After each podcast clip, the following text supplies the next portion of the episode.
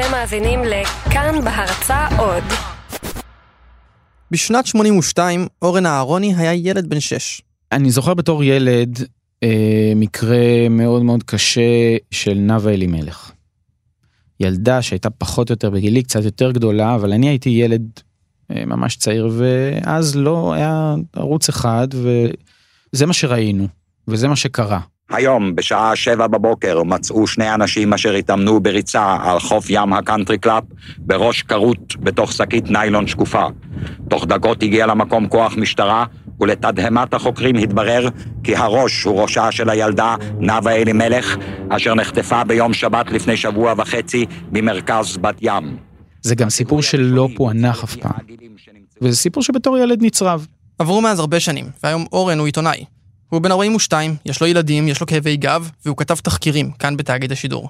והנושא הזה של תיקים לא פתורים, של נעדרים, אף פעם לא עזב אותו. בישראל, שלא כמו נאמר בארצות הברית, ששם קל להיעלם, פה לא קל להיעלם. פה אתה לא יכול להיעלם. זאת אומרת, ברוב הסיכויים ימצאו אותך, אתה, זה מדינה קטנה, הכל סגור, אתה לא יכול לצאת, אתה לא יכול לסחוט החוצה, אתה לא יכול לעבור למדינה אחרת. מאוד צפוף פה, כולם מכירים את כולם כמעט. אז איך יכול להיות שיש מעל 500 נעדרים בישראל? איך יכול להיות שיש 4,000 דיווחים בשנה של נעדרים? כמעט את כולם מוצאים כמובן, אבל בסוף זה מקום שמאוד קשה להיעלם בו. ויש כמה סיפורים שניסיתי לאורך השנים לעקוב אחריהם, כמו גיא חבר לדוגמה. גיא חבר זה חייל באמת שנעלם בגולן ואף אחד לא יודע מי הוא. עכשיו זה, אלה מקרים ש, שנחרטו, ש, ש, ש, שהם מאוד מאוד מוכרים. אז אתה מנסה ואני בקשר עם המשפחות כמובן. אבל פתאום גם מגיע אליך סיפור שאף אחד לא מכיר ואף אחד לא שמע ואף אחד לא יודע והוא כנראה גם לא עניין אז וספק אם הוא מעניין גם היום. פתאום כשאתה פותח אותו ואתה מתחיל לחפור אז, אה, אז יש פה סיפור מטורף.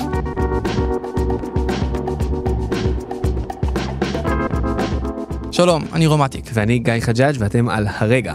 בכל פרק שלנו אנחנו לוקחים מיקרופון ומלווים סיפור, נכנסים לעולם שאנחנו לא מכירים ומנסים להבין אותו. זה סיפור שיש בו בתי חולים פסיכיאטריים וקברים שנעלמו, ואבא אחד שכולם מסכימים שהוא נעלם, אבל אף אחד לא יודע לאן. אז היום בהרגע, אורן אהרוני עם הגולגולת, החלק הראשון. מה זאת אומרת חלק ראשון? כמה חלקים יש לזה? אין, אין לי מושג, וזה בדיוק העניין, החקירה עדיין בעיצומה. אז אורן ברגע הזה ממש כשאנחנו מדברים פה באולפן הולך וחוקר את העניין הזה? בדיוק, והנה הטוויסט, כי גם אתם המאזינים חלק מהחקירה. גם אני? אתה, יכול לנסות, אבל uh, אני יותר סומך על המאזינים. כן, תכלס. Uh, אתם מוזמנים להאזין ולהציע כיוונים ולעזור, כי הכל עדיין פתוח. וכמו שתשמעו בסוף הפרק, אורן ישמח אם תיצרו איתו קשר. אני כבר מסמס לו. נהדר. אז הנה אורן עם הסיפור שלנו להיום. הסיפור הזה מתחיל בשיחת טלפון. אני יכול uh, כבר עכשיו לחשוב על סיפור אחד לפחות שאני חושב שיש משהו שאולי יכול לזוז. Uh, סיפור מאוד מאוד ותיק על מישהו שנעדר, uh, אם אני זוכר נכון, 42 שנה כבר. Uh, הוא נעלם מבית חולים איתנים, בית חולים uh, פסיכיאטרי. זה אורי כץ. אורי כץ הוא דוקטורנט לסוציולוגיה ואנתרופולוגיה מאוניברסיטת בן גוריון, או כמו שהוא מגדיר את עצמו, סוציולוג של המוות. דיברתי איתו בפעם הראשונה כשהתחלתי להיכנס לכל הנושא הזה של נעדרים. זה תחום המחקר שלו. הזמנתי אותו לאולפן. כמו אזרח טוב שקורא עיתונים, יום אחד פתחתי עיתון, ראיתי כתבה על נעדרים, אזרחים נעדרים, ואמרתי בואנה, יש פה משהו מטורף. למרות שהוא הופיע באותו זמן בעיתון, זה היה לי ברור שזה משהו שלא לא מדובר עליו כמו, ש, כמו שאני חושב שצריך לדבר עליו. למה? בגלל שזה, שזו תעלומה? בגלל שאין פה פתרון, אין משהו סופי?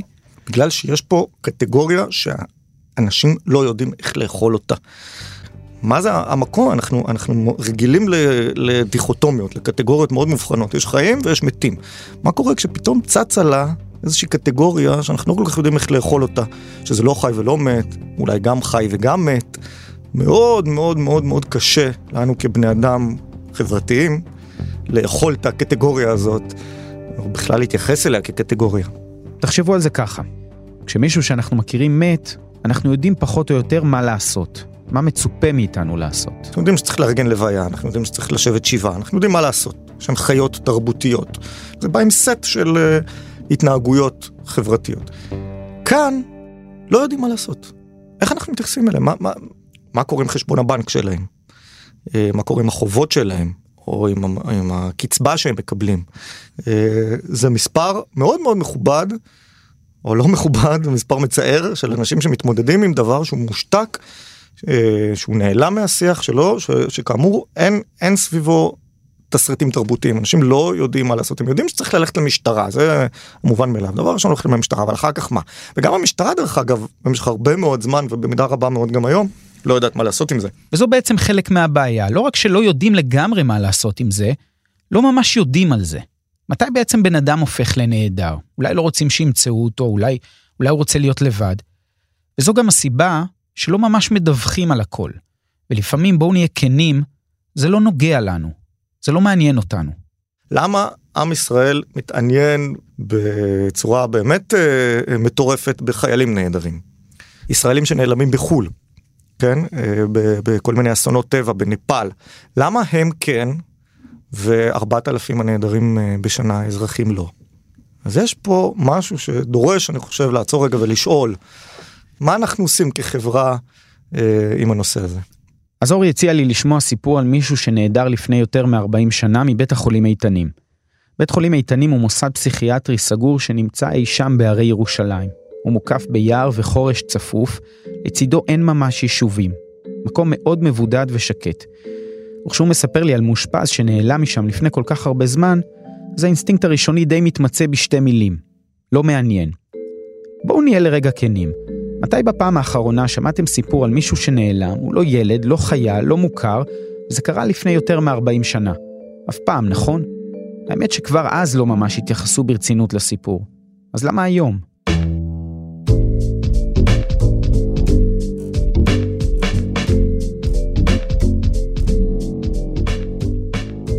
קראו לו שמעון אליהו, סימון. הוא נולד בהודו, בקוצ'ין, בן למשפחה יהודית. בצעירותו התגייס לצבא של האימפריה הבריטית והשתתף בלחימה מול היפנים במלחמת העולם השנייה. במהלך הקרבות נפל בשבי היפני, ואם אפשר רגע לנחש משהו, אז בסבירות די גבוהה הייתי אומר, השהות בשבי של היפנים, שהיו ידועים בשיטות עינויים לא פשוטות, השהות שם לא הייתה קלה, בלשון המעטה. אחר כך הוא שוחרר, עלה לארץ והקים משפחה במושב צמוד לבית שמש, שהוקם על ידי עולים מהודו ומתימן. מקום פסטורלי בשיפולי הרי ירושלים, מוקף חורש ירושלמי, ושם, במקום הזה, נולדו לו ולרעייתו שמונה ילדים. אורי קישר אותי עם הבת השביעית, רחל.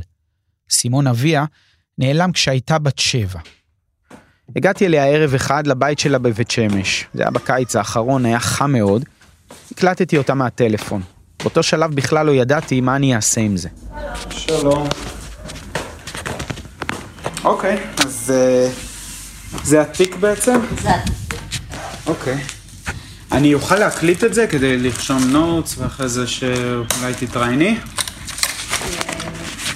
זה בסדר מבחינתך? אני אקליט. כשרחל הייתה ילדה, סימון התאשפז בבית חולים פסיכיאטרי. הייתה לו בעיית אלכוהול, בנוסף לעוד כמה בעיות שמאוד יכול להיות נוצרו בעקבות הנפילה בשבי היפני. באותה תקופה של שנות ה-60 וה-70, אחד הטיפולים בבעיית האלכוהוליזם היה לאשפז בבית חולים פסיכיאטרי. בתי חולים לחולי נפש או בתי משוגעים, כפי שקראו להם, עוד לפני הפוליטיקלי קורקט. אני לא ידעתי מאיפה הוא ברח, אני בכלל לא ידעתי שאבא שלי מאושפז. הוא היה הכי דומיננטי בבית, בכלל לא ידעתי ה... שזה המצב היה. בראש העניין היה טאבו בבית, לא מדברים. יש לך כוח להתחיל במסע הזה עכשיו? כן, יש לי כוח. ביחד עם רחל החלטנו להתחיל במסע, לחקור את ההיעלמות של אביה, לנסות לפתוח את תיקי החקירה, להגיע למקום ההיעלמות, להאיר שדים רדומים. את האמת, גם לנו קשה כרגע לדעת לאן נגיע, אבל כפי שתשמעו עוד מעט, זה לא סתם עוד סיפור היעלמות.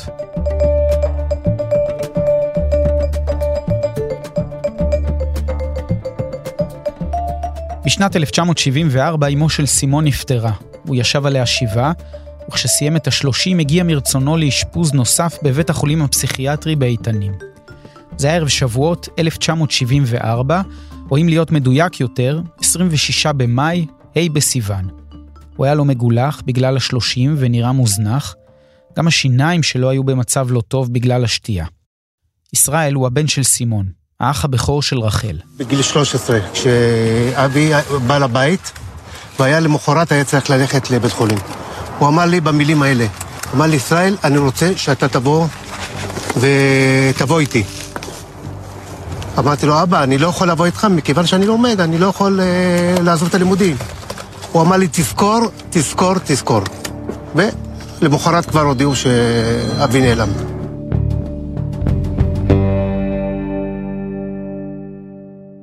בבית החולים איתנים יש מחלקות סגורות ויש אזור פתוח, אבל ככלל כל בית החולים מגודר. יש שומרים וקב"ט שבודק את הנכנסים והיוצאים. זה לא שהמאושפזים יכולים לטייל החוצה בקלות. יומיים אחרי אותו סיפור, סימון נעלם. מתי בדיוק ואיך? לא ברור. העדות היחידה שיש היא דיווח על כך שהוא נראה לאחרונה ב-28 במאי, או יותר נכון, לא נראה ב-28 במאי. מי דיווח? הצוות הרפואי. מתי דיווחו? גם כאן זה לא חד משמעי. הצוות הרפואי דיווח למשטרה, הם דיווחו למשפחה, וסוג של חיפוש לאתר אותו החל. מה הכוונה? כמו שזה נראה, עשו סוג של צ'קליסט. עברו אצל המשפחה ופרסמו את התיאור שלו בעיתונים וברדיו. למשפחה נאמר שהוא ברח. כי מה הוא כבר יכול לעשות? זה נכון שסימון כשהיה בבית נהג לעיתים לעלות על חמור ולצאת להתבודד, אבל הוא תמיד חזר כעבור כמה שעות. הוא מעולם לא ברח מבית החולים, הוא גם לא היה אלים. הוא היה צנום, בן 50 ונראה מבוגר לגילו. למשפחה יש רק שתי תמונות. זו שהייתה בתעודת הזהות, אותה תמונה שהשתמשו במשטרה כדי לנסות ולאתר אותו. רואים פרצוף בשחור לבן של אדם רזה עם זיפים, כשלראשו כובע קסקט. זו תמונה מאוד ישנה, לא כל כך חדה. מהצווארון למעלה. החולצה בצבע לבן, הוא נראה מאוד מאורהר, בה', קצת עצוב, הוא לא מסתכל ממש למרכז העדשה, אולי לצלם. בחור צעיר, עיניים כהות, שפם לאורך החלק העליון של השפה. בצילומים בדרך כלל מבקשים לחייך, שהעולם יהיה יפה יותר. יש מקרה אחד שבו ממש דורשים שלא נחייך, בצילום תעודת הפספורט, או תעודת הזהות שלנו. אז דמיינו את זה כך. בתצלום נוסף של סימון, הוא נראה יושב על חמור בשדה. התמונה די מטושטשת, ולא מדובר בצילום תקריב. הוא חובש לראשו כובע מצחייה בהיר, הוא לבוש בגדים ארוכים, כהים, המקום הוא בשיפולי הר או שדה, מאחוריו עומד עץ אורן, או כך לפחות נראה עם עלי מחט, ושוב, כמו בתמונה הראשונה, מבט די ריק, בוהה קדימה, לא מחייך. החמור הכהה או אפור, עם המבט למטה, סימון מפנה את המבט הצידה. מיד כשנעלם, המשפחה מצידה ניסתה לברר עם משפחה רחוקה, אבל די קיבלה את העובדה שאבא ברח. כאן יש משהו חשוב להדגיש. אשתו של סימון באמת האמינה שהוא ברח, כלומר, נטש אותם, החליט שזהו, ונעלם למשפחה. אצלנו במשפחה היה טבוע על. אבא ברח, אין בעיה, לא להתייחס לנושא, לא נדבר על זה, לא... חלק מהאחים אפילו אה, כעסו עליו. אני תמיד חייתי באשליה שיום אחד הוא יחזור. אמא שלי, הטבעת נישואים עוד עליה. בעקבות ההיעלמות שלו, המשפחה התפרקה. גם ככה המעמד הסוציו-אקונומי לא היה גבוה, ועכשיו כשאין מי שיפרנס ויש שמונה ילדים, הם הועברו לבתי אומנה. כולם בידיעה שאבא נטש, ברח. זה היה במקרה כשרחל גילתה את זה. כשהייתי בת אולי 17, חברה שלי רבה איתי, ואז היא אמרה לי, כן, אבא שלך מאושפז בבית חולים חולים נפש, אני הייתי בשוק. כי אני מכירה את אבא שלי בתור בן אדם מתפקד. בשנת 2005, 31 שנים אחרי ההיעלמות, החליטה רחל, הבת השביעית, לפתוח את התיק. רק כשהייתה בת 38, היה לה את האומץ. היא פנתה למשטרה לקבל את תיק החקירה, אחרי לא מעט התכתבויות, היא הבינה שהתיק בוער והושמד, כי ככל הנראה, הוא חובר לתיקי נעדרים שנמצאו. בניירת שכן נמצאה, רחל גילתה מסמך מעניין במיוחד. בית חולים איתני מורכב מקומפלקס של מבוגרים. הקומפלקס הזה נמצא על ראש גבעה מבודדת. למטה, במרחק של כקילומטר, נמצא קומפלקס לילדים ונוער. גם הוא מבודד, והוא נמצא בשיפולי הגבעה. בשנת 1981 נעלמה ילדה מהאגף הסגור של הילדים והנוער. אותה נערה, אגב, גם היא לא נמצאה עד היום. ברגע שנעלמה, יצא צוות חיפושים שכלל שוטרים ומתנדבים לנסות ולאתר אותה בגבעות המיוערות שמסביב לבית החולים. במסמך שראתה רחל מסופר על מתנדבים, נערים, שהיו חלק מצוות החיפוש. באזור בית החולים, 200 עד 300 מטרים מצפון לגדר המקיפה את המוסד, הם מצאו משהו.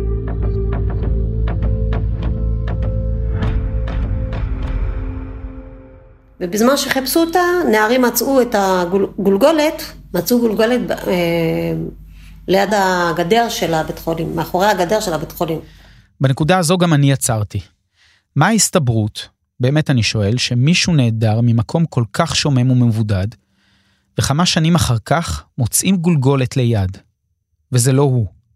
ולמה לא מיידים את המשפחה? ואני קוראת את זה, ואני רואה גבר אה, מתאים לגבר, עכשיו אז לא היה DNA, אז אני רואה שאבו כביר שלחו שזה מתאים לגבר, בין 40 ל-50. בן כמה הוא היה? אבא שלי היה בן 50. אוקיי. ו...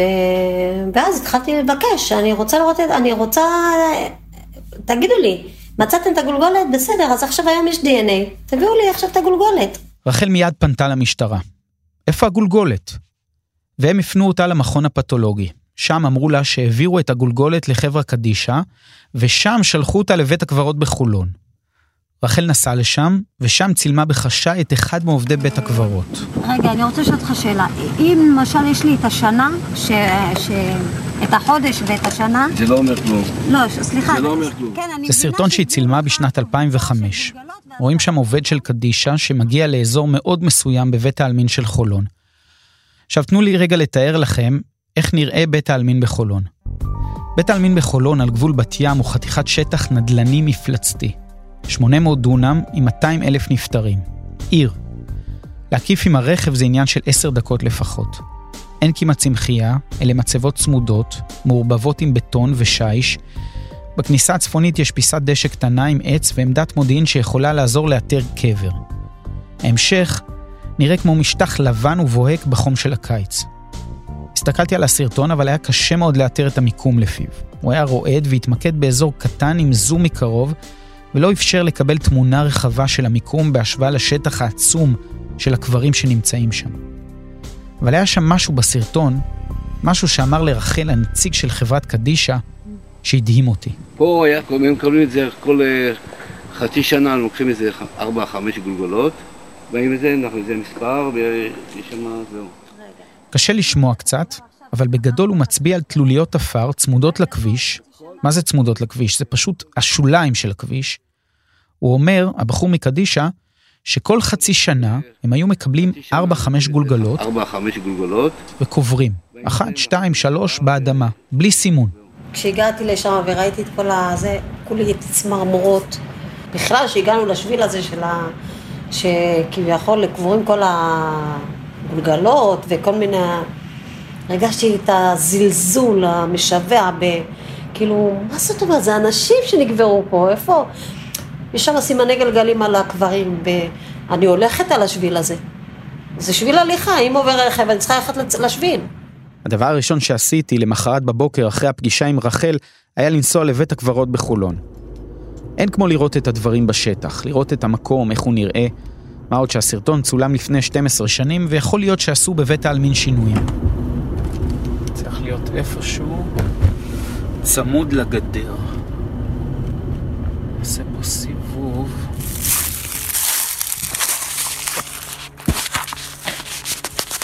לא, אני לא מוצא, כנראה שקברו עליהם או הוציאו אותם. משהו מוזר.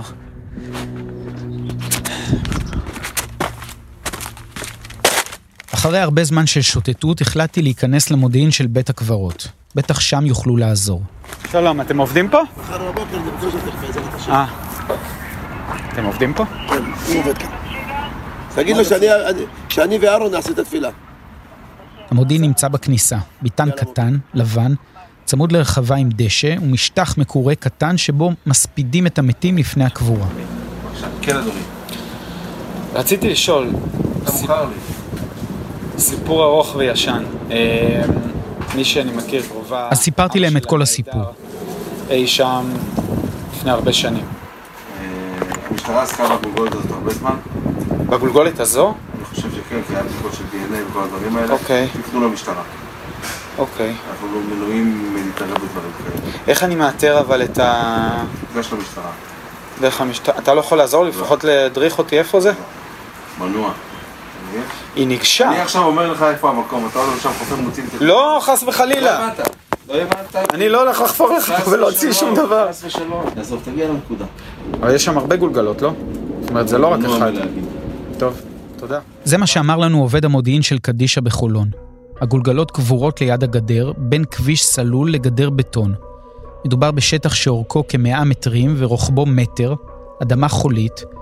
במקום בו קבורות הגולגלות יש כמה ברושים, חלקם חדשים, חלקם כבר ותיקים. יש שם כמה פחי אשפה, זה כמו שביל. מכוניות נוסעות על המקום, אנשים דורכים על זה. אף אחד, חוץ מאנשי הקבורה, לא יודע שכמה עשרות סנטימטרים מתחת מונחות גולגלות אדם. הן לא הוזזו, הבורות לא נחפרו. אני יודע איפה זה, אני גם בא, חופר, שולף לך את זה, אומר לי העובד של חברה קדישא. אחרי למעלה מ-40 שנה אנחנו פותחים את התיק. הוא אמנם לא נסגר אף פעם, אבל כמו הגולגלות, גם הוא קבור במקום מוסתר ואף אחד לא נוגע בו. התוכנית הזאת, כל החקירה הזאת, הכל קורה בזמן אמת. גם אנחנו לא יודעים איך זה יסתיים. גם אנחנו מקווים שרחל ומשפחתה יקבלו בסוף תשובות. כשרחל התחילה לבדוק, היא שאלה את בני המשפחה שלה מה קרה אז. היא פגשה את דוד שלה, אז הוא עוד היה בחיים, ולמה שהיא שמעה, גם אני התקשיתי להאמין. הוא סיפר לי שהוא היה בא לבית חולים, ושהחולים אמרו לו שאבא שלי אה, מת ושהכניסו אותו לתוך הביוב. ו... מה? הכניסו אותו לתוך הביוב, בתוך כותלי בית החולים, כאילו בתוך החצר, לא יודעת מה זה לקרוא לזה. ואז, מי? אה, מה? החולים שמאושפזים בתוך הבית חולים. אמרו לאבא שלי, ל- לאח של אבא שלי, שבעצם אבא שלי מת בתוך הבית חולים ושקברו אותו באיזשהו ביוב.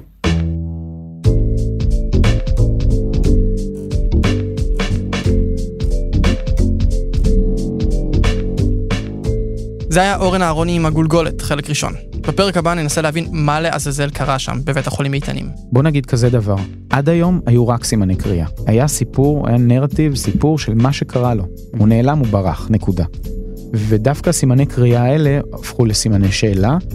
אם אתה שואל אותי, יש פה משהו שמשטרת ישראל תצטרך לחקור יותר לעומק, מה שהיא לא עשתה אז אולי, אבל uh, יש פה דברים שהם לאו דווקא ידעו, ויש פה רמזים שלדעתי מובילים למסקנה די ברורה. ויש לאורן עוד מילה אחת לסיום. הפודקאסט הזה זה משהו שאני אשמח שהוא יהיה אינטראקטיבי ברמה הזאת של מאזינים ששומעים, גם נותנים את העצות שלהם, את האינפוטים שלהם, אם יש להם קשרים, אם הם יודעים, אם הם שמעו משהו, אם יש להם מחשבות שהם חושבים איך לקדם את החקירה הזאת, כי החקירה הזאת בתחילתה, זאת אומרת, אנחנו לא יודעים איך זה ייגמר, אנחנו ממש בעיצומה של חקירה.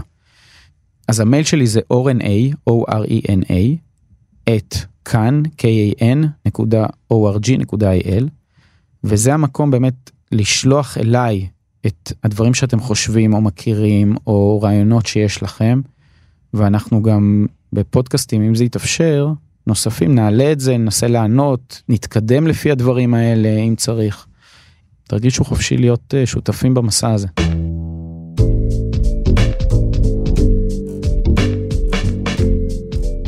תעזרו לאורן, כדאי לכם. כדאי לכם. ערכתי את הפרק הזה יחד עם אורן אהרוני, ואיתך, גיא חג'אג'. עורך הסאונד שלנו הוא אסף רפפורט. תודה לדניאל אלפנדרי, סוהיני טל ויערה קאס. ולנוטוריוס B.I.G. תודה ביגי. אני גיא חג'אג'. אני רומטיק. יאללה ביי.